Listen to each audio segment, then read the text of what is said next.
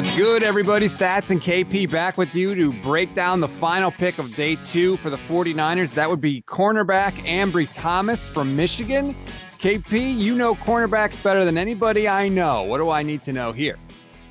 Uh, he can run, and when you can run, you can play. I saw some people, you know, what wanting so Asante Samuel earlier, and then this last round it was Elijah Molden from Washington. Those guys are small and slow. Two combos that do not work in the NFL.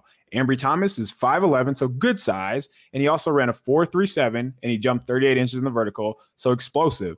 Um, he's also very good at attacking the ball in the air. So I watched a lot of him. And what I noticed was whenever the ball was in the air, he contested everything. And that is probably something that the 49ers gravitated to. As you know, this team has not been good at finding turnovers and takeaways at the cornerback position. So with that in mind, I completely understand why they like Ambry Thomas. He opted out this past season. So I imagine that has a little bit to do with why he fell, since you know there's not a lot of tape on him. But he played at the Senior Bowl. Um, one thing that I really, really like about him, I think he's going to be the starting kick returner. I think he's going to be the punt returner. When I watch Michigan games, he had like at least four returns where he was tackled by the shoestring. Like seriously, he came that close to breaking.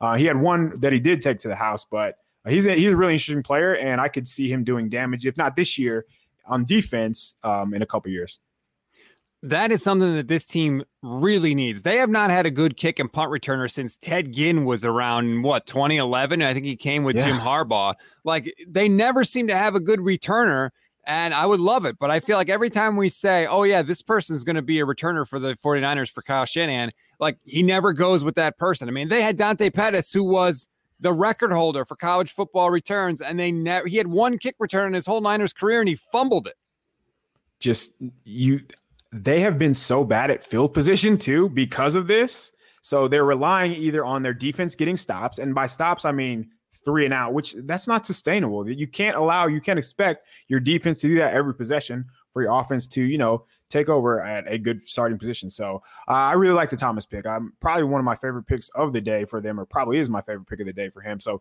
even when you look at his stats as a player, so he allowed a 49% completion percentage during his last season. He had three interceptions. Uh, he broke up seven passes. So he was very, very active and he's just aggressive. And I think that's another thing what they really need. They need guys with confidence, guys who know they can make plays, who have made plays before, because I think that does go a long way.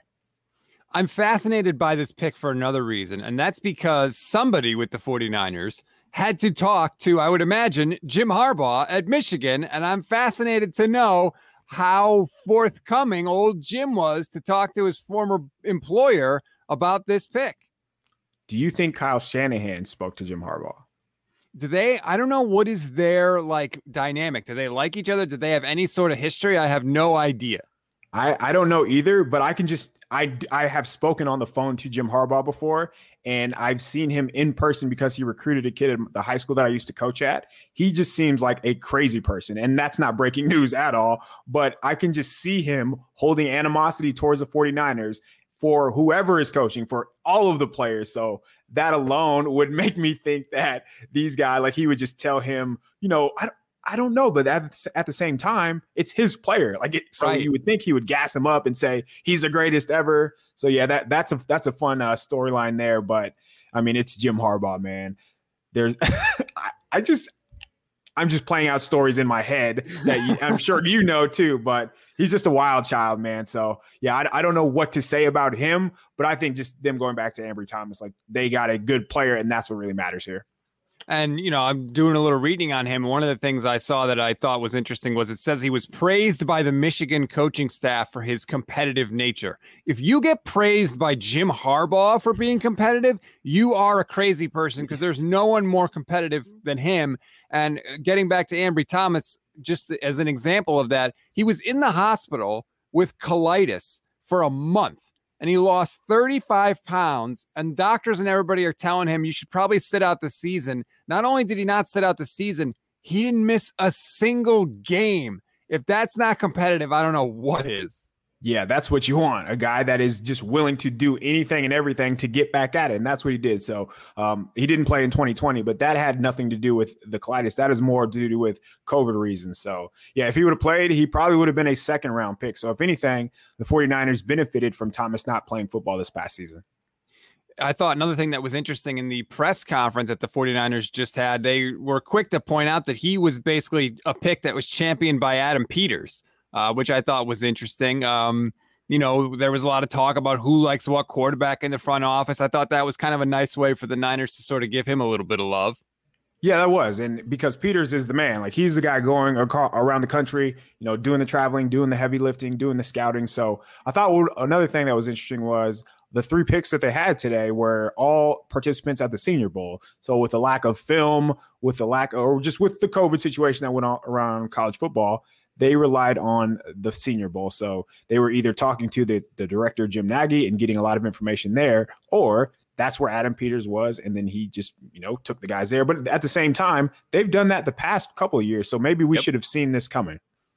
The other thing from the press conference that jumped out to me, because uh, Kyle Shanahan was asked about uh, Aaron Banks, the, the the guard that they took earlier in the day, and the question was kind of phrased like, "Hey, you don't usually take players like this," and Kyle like he gets prickly anytime anybody suggests that they might know something about him or the players he likes. He immediately responds with, you know, well, we don't have, we don't draft a particular type of guy. We, we, you know, we like guys that can do this, that, and the other. Like, he doesn't like when anybody might suggest that they might know what he's thinking or doing.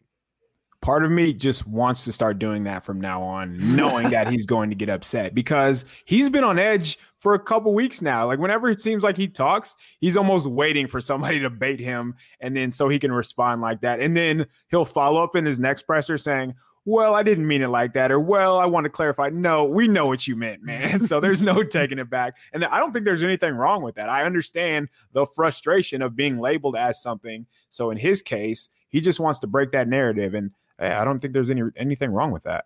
Yeah, I think that was a big part of the draft. I mean, I think he loved being able to take Trey Lance and tell people, stop connecting me to Kirk Cousins and Matt Schaub.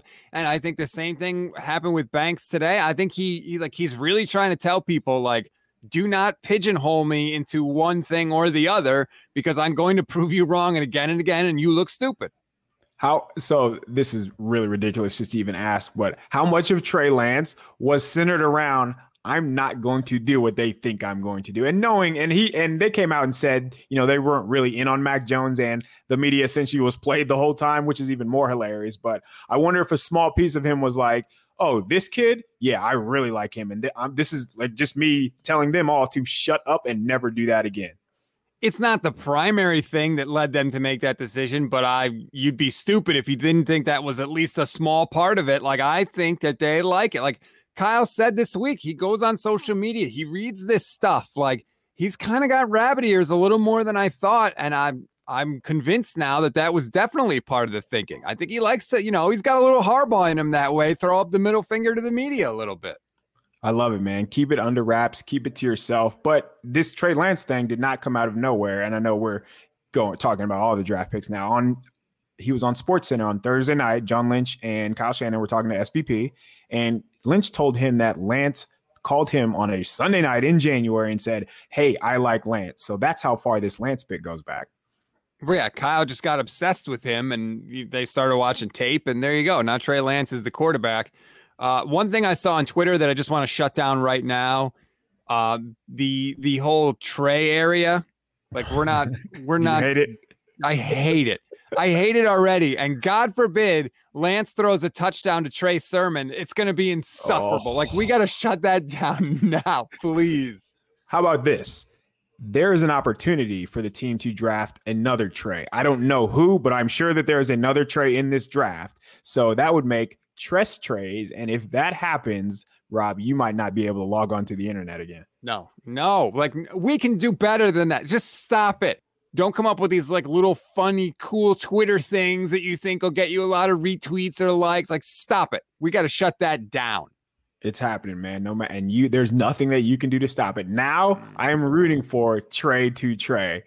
Trey to Trey is actually better. All right, at least that like that's better than the Trey area. No. What what would, what would be the alternative in this scenario? Because you know, as we get as we get outside of the box, it's only be, going to become more and more insufferable. Yeah, I can't even think of one at this point. Look, it's almost 12:30 a.m. in Connecticut where I am right now. Pithy little nicknames are not what you're going to get out of me at this particular moment. I am sorry. I'm letting you guys down, I know.